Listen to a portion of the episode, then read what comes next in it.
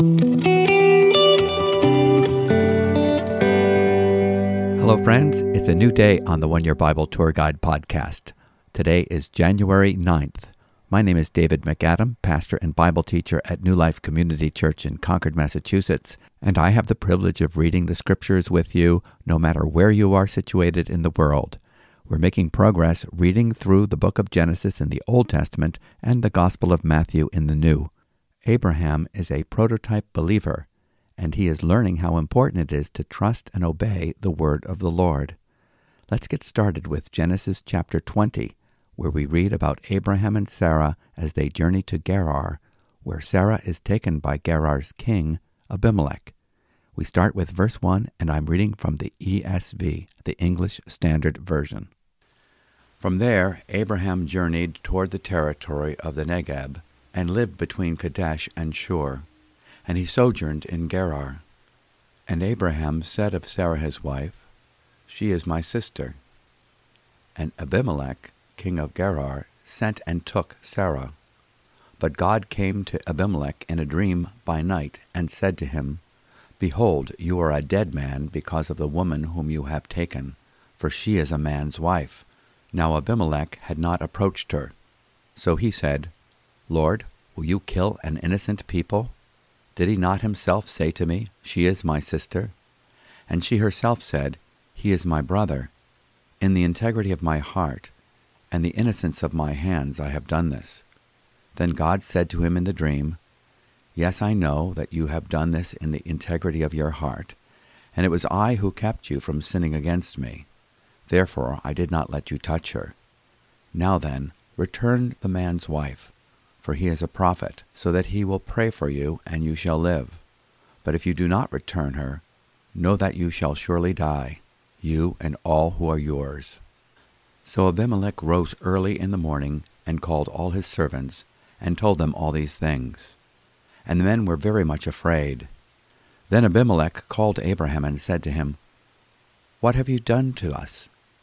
And how have I sinned against you, that you have brought on me and my kingdom a great sin? You have done to me things that ought not to be done. And Abimelech said to Abraham, What did you see that you did this thing? Abraham said, I did it because I thought, There is no fear of God at all in this place, and they will kill me because of my wife. Besides, she is indeed my sister, the daughter of my father, though not the daughter of my mother, and she became my wife. And when God caused me to wander from my father's house, I said to her, This is the kindness you must do to me. At every place to which we come, say of me, He is my brother. Then Abimelech took sheep and oxen and male servants and female servants, and gave them to Abraham, and returned Sarah his wife to him. And Abimelech said, Behold, my land is before you, dwell where it pleases you. To Sarah he said, Behold, I have given your brother a thousand pieces of silver. It is a sign of your innocence in the eyes of all who are with you, and before everyone you are vindicated. Then Abraham prayed to God, and God healed Abimelech, and also healed his wife and female slaves, so that they bore children. For the Lord had closed all the wombs of the house of Abimelech because of Sarah, Abraham's wife. Chapter 12 The Birth of Isaac. The Lord visited Sarah as he had said, and the Lord did to Sarah as he had promised. And Sarah conceived and bore Abraham a son in his old age, at the time of which God had spoken to him. Abraham called the name of his son who was born to him, whom Sarah bore him, Isaac. And Abraham circumcised his son Isaac when he was eight days old, as God had commanded him. Abraham was a hundred years old when his son Isaac was born to him. And Sarah said, God has made laughter for me. Everyone who hears will laugh over me. And she said, Who would have said to Abraham that Sarah would nurse children? yet I have borne him a son in his old age. And the child grew and was weaned, and Abraham made a great feast on the day that Isaac was weaned. But Sarah saw the son of Hagar the Egyptian, whom she had borne to Abraham, laughing. So she said to Abraham, Cast out this slave woman with her son, for the son of the slave woman shall not be heir with my son Isaac. And the thing was very displeasing to Abraham on account of his son. But God said to Abraham, Be not displeased because of the boy, and because of your slave woman. Whatever Sarah says to you, do as she tells you, for through Isaac shall your offspring be named. And I will make a nation of the son of the slave woman also, because he is your offspring. So Abraham rose early in the morning, and took bread and a skin of water, and gave it to Hagar, putting it on her shoulder, along with the child, and sent her away. And she departed and wandered in the wilderness of Beersheba. When the water in the skin was gone, she put the child under one of the bushes.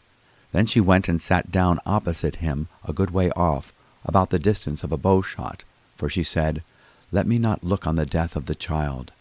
And as she sat opposite him, she lifted up her voice and wept. And God heard the voice of the boy. And the angel of God called to Hagar from heaven and said to her, What troubles you, Hagar? Fear not, for God has heard the voice of the boy where he is. Up, lift up the boy, and hold him fast with your hand, for I will make him into a great nation. Then God opened her eyes, and she saw a well of water. And she went and filled the skin with water, and gave the boy a drink. And God was with the boy, and he grew up. He lived in the wilderness and became an expert with a bow.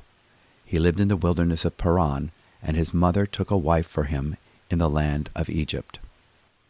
At that time Abimelech and Phicol, the commander of his army, said to Abraham, God is with you in all that you do.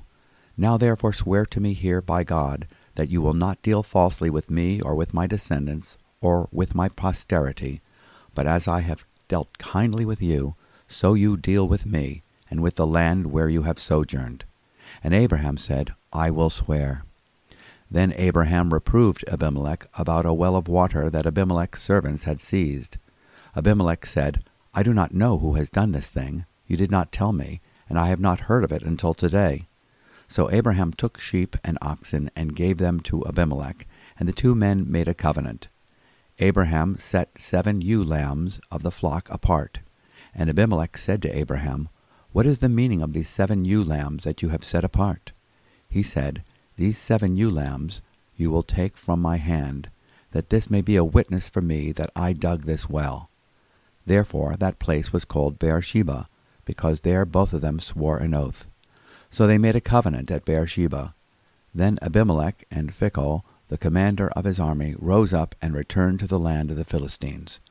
Abraham planted a tamarisk tree in Beersheba, and called there on the name of the Lord, the everlasting God.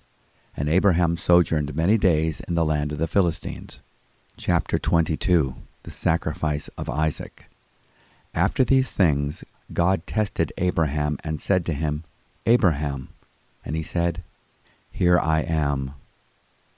He said, Take your son, your only son Isaac, whom you love, and go to the land of Moriah, and offer him there as a burnt offering on one of the mountains of which I shall tell you. So Abraham rose early in the morning, saddled his donkey, and took two of his young men with him, and his son Isaac. And he cut the wood for the burnt offering, and arose, and went to the place of which God had told him. On the third day, Abraham lifted up his eyes and saw the place from afar. Then Abraham said to his young men, Stay here with the donkey. I and the boy will go over there and worship, and come again to you. And Abraham took the wood of the burnt offering, and laid it on Isaac his son. And he took in his hand the fire and the knife. So they went both of them together. And Isaac said to his father Abraham, My father. And he said, Here I am, my son. He said, Behold, the fire and the wood, but where is the lamb for the burnt offering? Abraham said, God will provide for himself the lamb for a burnt offering my son. So they went both of them together. When they came to the place of which God had told him, Abraham built the altar there, and laid the wood in order, and bound his son, and laid him on the altar on top of the wood. Then Abraham reached out his hand, and took the knife to slaughter his son. But the angel of the Lord called to him from heaven, and said, Abraham, Abraham. And he said, Here I am. He said, do not lay your hand on the boy or do anything to him, For now I know that you fear God, seeing that you have not withheld your son, your only son, from me. And Abraham lifted up his eyes and looked, and behold, behind him was a ram caught in a thicket by his horns. And Abraham went and took the ram and offered it up as a burnt offering instead of his son. So Abraham called the name of that place, The Lord will provide. As it is said to this day, On the mountain of the Lord it shall be provided. And the angel of the Lord called to Abraham a second time from heaven, and said, By myself I have sworn, declares the Lord, because you have done this, and have not withheld your son, your only son, I will surely bless you, and I will bless and multiply your offspring as the stars of heaven, and as the sand that is on the seashore. And your offspring shall possess the gate of his enemies. And in your offspring shall all the nations of the earth be blessed, because you have obeyed my voice. So Abraham returned to his young men, and they arose and went together to Beersheba. And Abraham lived at Beersheba. Now after these things it was told to Abraham, Behold, Milcah has also borne children to your brother Nahor. Uz his firstborn, Buz his brother, Kemuel the father of Aram, Chesed, Hazo, Pildash, Jidlaph, and Bethuel. Bethuel fathered Rebekah. These eight Milcah bore to Nahor, Abraham's brother. Moreover, his concubine, whose name was Reumah, bore Tebah, Gaham, Tahash, and Maacah. So let's reflect upon today's reading. As we read the full story of Abraham in the book of Genesis, we can't help but notice a weakness in his character. When he feared his personal safety, he sometimes would lie to protect himself. Abraham's sin nature was bent towards acts of self-interest and self-preservation. Although he loves and believes God, his obedience is partial and his behavior is far from perfect. In Genesis chapter 20, Abraham lies to King Abimelech. He hides the fact that Sarah is his wife and tells Abimelech that she is his sister. This is a half-truth. Therefore, it is a half-lie. Sarah is actually his half-sister, in Genesis 20, verse 12, from another mother. His fear of Abimelech prompts him to practice a deceit that he and Sarah planned many years earlier, according to Genesis chapter 20, verse 13. Abraham would break the ninth commandment and give a false witness about his wife. Abimelech, not knowing Sarah was married, takes her to be his own. God intervenes before Abimelech can touch her. He speaks to Abimelech in a dream, calling Abraham a prophet, and calling Abimelech to restore Sarah to Abraham or die, in Genesis 20, verse 7. This is the second time that Abraham tells a high official this lie about his wife. In Egypt, he told Pharaoh and his officials that Sarah was his sister, withholding the fact that he was married to her. This violation of integrity brought plagues on the house of Pharaoh in Genesis 12, verses 10 to 20. Lies bring trouble. Nevertheless, God is gracious and faithful to his covenant commitment to Abraham. The good news is that God uses imperfect people. He continues to work in Abraham's life and test his love and obedience. In chapter 21, Isaac is born. The Lord did for Sarah what he had promised in Genesis 21:1. Sarah's laughter of unbelief is turned to the laughter of rejoicing. She could say what Mary, the mother of Jesus, would say 2,000 years later, For the Mighty One has done great things for me, in Luke 1, verse 48. As Isaac grew up, he had to face the mocking of Hagar's son, Ishmael. In the New Testament, we will see how Isaac is a type of the Spirit, and Ishmael is a type of the flesh, in Galatians chapter 4, verses 22 to 31. Isaac is the child of promise. Ishmael is the child of a failure of faith. Sarah represents a ministry of grace. Hagar represents the old covenant of the law that brings forth the works of the flesh and results in bondage. The flesh will mock the spirit. The spirit and the flesh are in conflict with each other. For the flesh sets its desire against the spirit, and the spirit against the flesh, for these are in opposition to one another. We read that in Galatians chapter 5, verse 17 and so were Ishmael and Isaac in opposition to each other. A Christian is born again by the Holy Spirit and by God's grace, not through any justifying works of the flesh or slavish attempts to conform to the law. Therefore, the Christian is to trust God's promise, Jesus Christ, and rely on the Holy Spirit, and put away the carnal imitations of religious conformity and legalism that devalues the work of the Spirit. Just as Sarah demanded that Hagar and Ishmael be put away, the new covenant of God's grace demands that the old covenant of religious striving in the flesh be put away. By the works of the law, no one can be justified.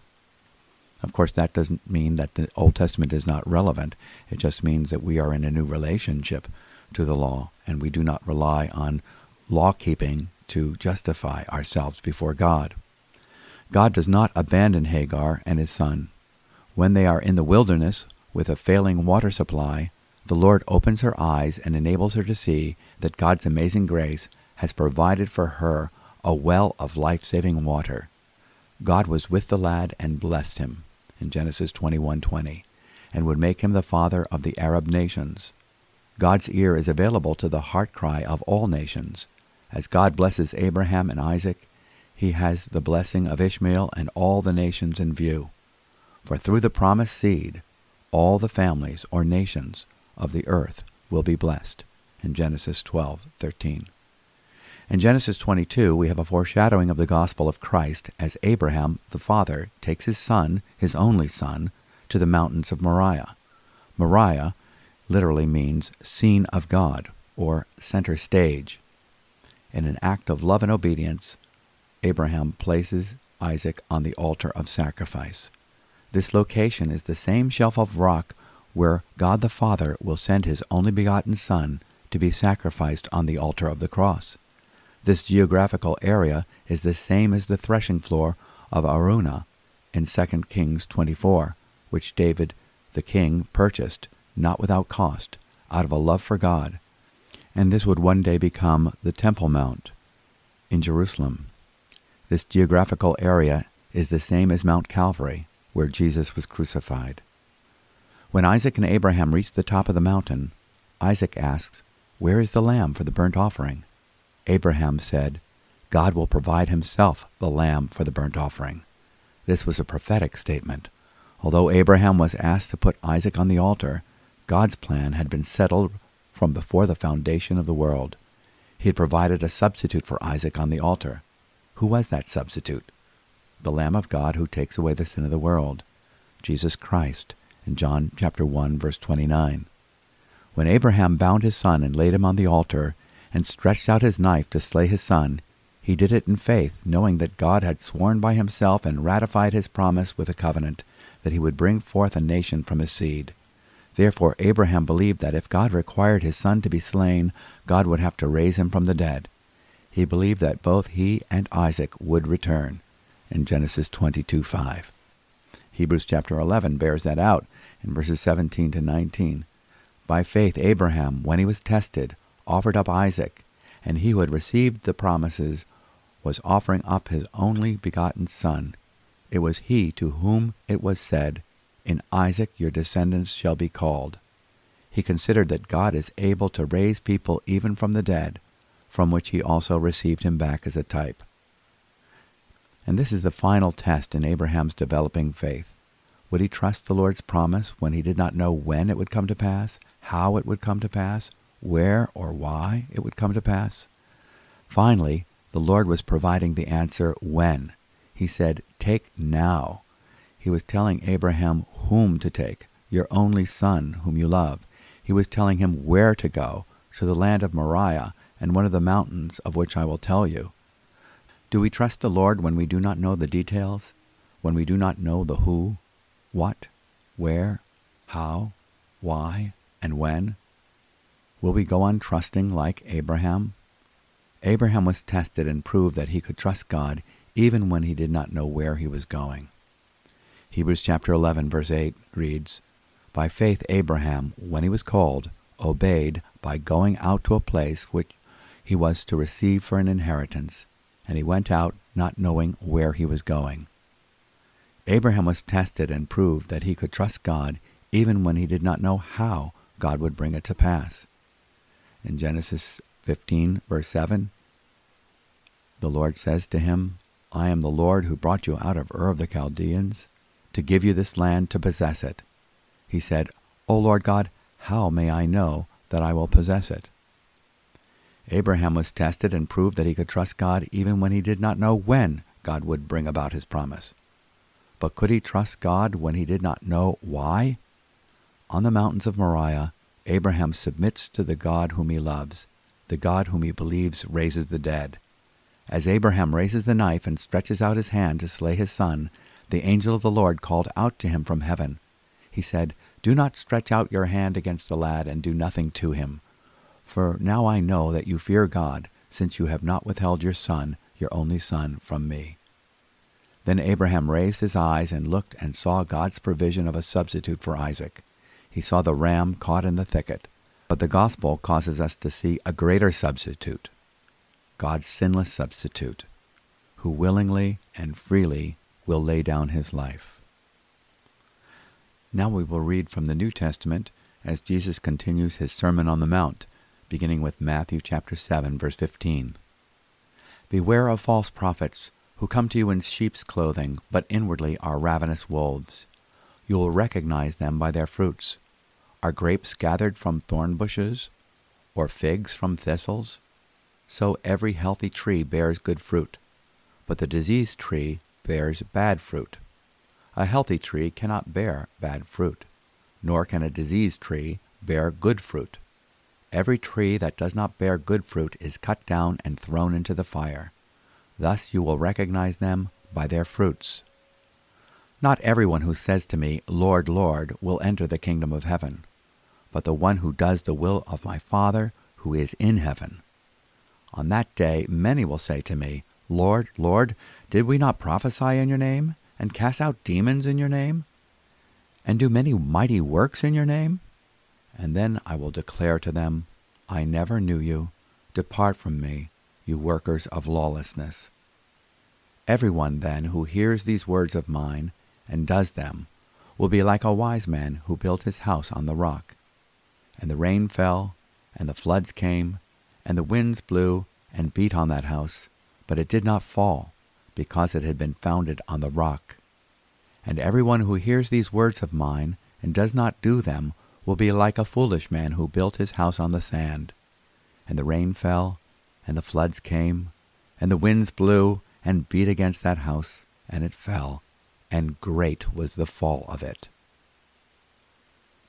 And when Jesus finished these sayings, the crowds were astonished at his teaching, for he was teaching them as one who had authority, and not as their scribes.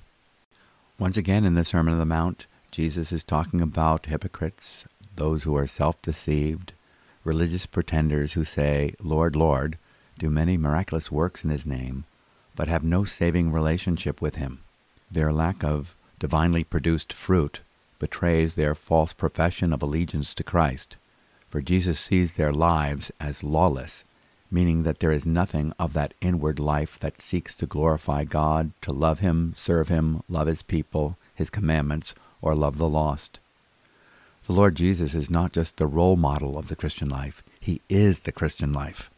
The Christian life is not difficult, it is impossible, and the only one who can live it is Jesus Christ. So we see that this summary of the Sermon on the Mount is that the Christian life is available to us only through Jesus Christ.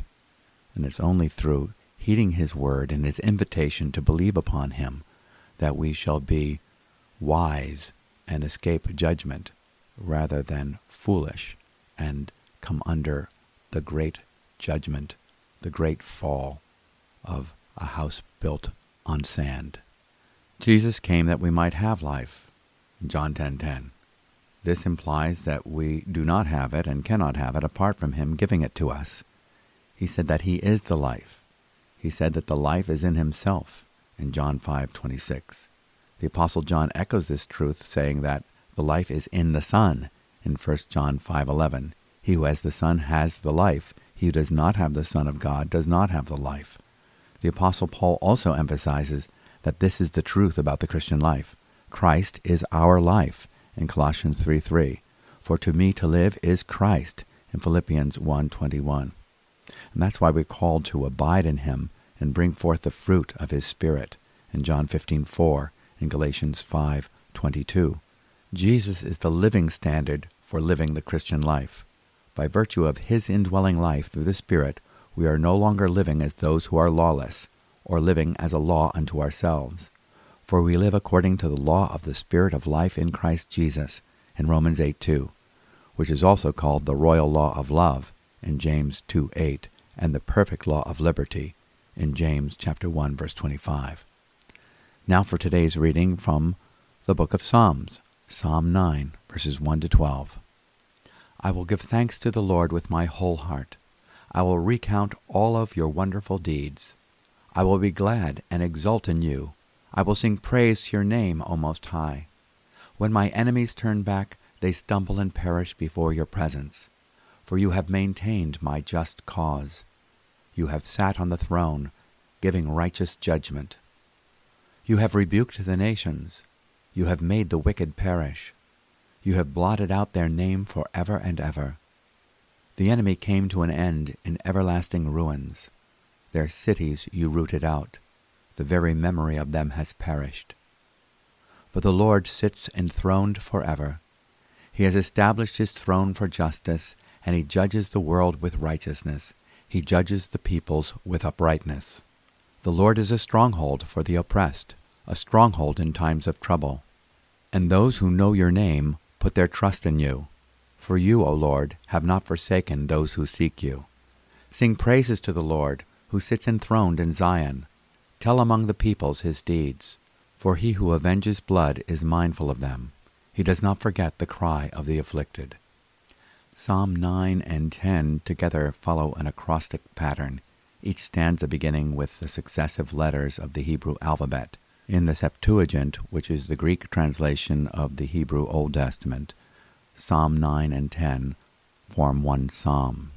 This psalm serves to give us the big picture and reminds us not to forget God's promised outcome.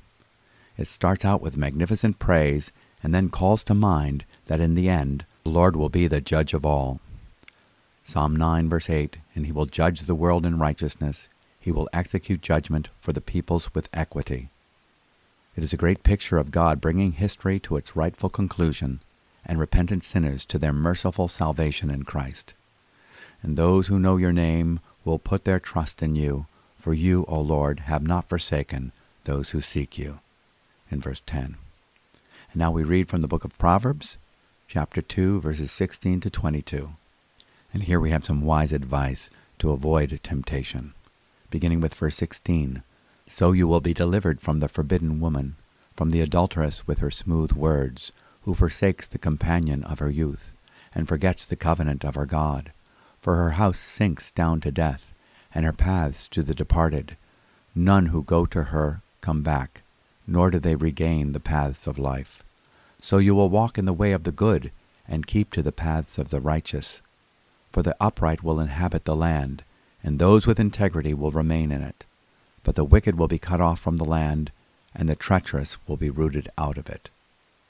In this section of Proverbs, we see that the forbidden woman, the strange woman, is really representing the world system or the temptation of the evil one or those that are leaning on their own understanding rather than the Word of God. So, this is the wise advice that we walk in the light of God's Word. Walk in the way of good men and keep to the paths of the righteous. So let's pray. Lord, search us and know us to see if there's any wicked way in our lives where we're compromising our obedience. Lord, if we are skirting the truth in any area of our lives, such as in our conversations, as Abraham did in Egypt with Abimelech, or if we are not properly esteeming the needs of others, as Abraham did when he showed such disregard for his wife, we ask that your Holy Spirit would bring conviction and repentance to our hearts. Thank you for investing in our education and testing the sufficiency of all that you've promised us in Christ Jesus. Help us to trust you and follow you when we do not know the why, the where, the when, or the how. May we put all on the altar, trusting you to fulfill your every promise in your time, your way, in your power, the power of your resurrection and your life. And we ask this in Jesus' name. Amen. It's been a blessing to be reading the Word of God together with you today, and God willing, we'll be back tomorrow as we press on with the one year Bible tour. I always like to remind you that we provide a free service sending out a daily email with a written copy of our commentary on each day's reading with color maps, charts, and illustrations that folks find helpful. You can subscribe to this free email by going to our website, newlife.org. And you can always contact us by email, as our email address is podcast at newlife.org. We are happy to answer your questions, receive your feedback and comments, or learn more about how we can be praying for you. Also, you can help us in our mission to spread the Word of God through this podcast by indicating it's a blessing to you, subscribing wherever you get your podcasts, leaving a review, or giving us a like. We trust that the rest of your day be full of inspiration and that you will seize each moment as a gift from God and share the joy. May the grace of the Lord Jesus be with you all. Shalom.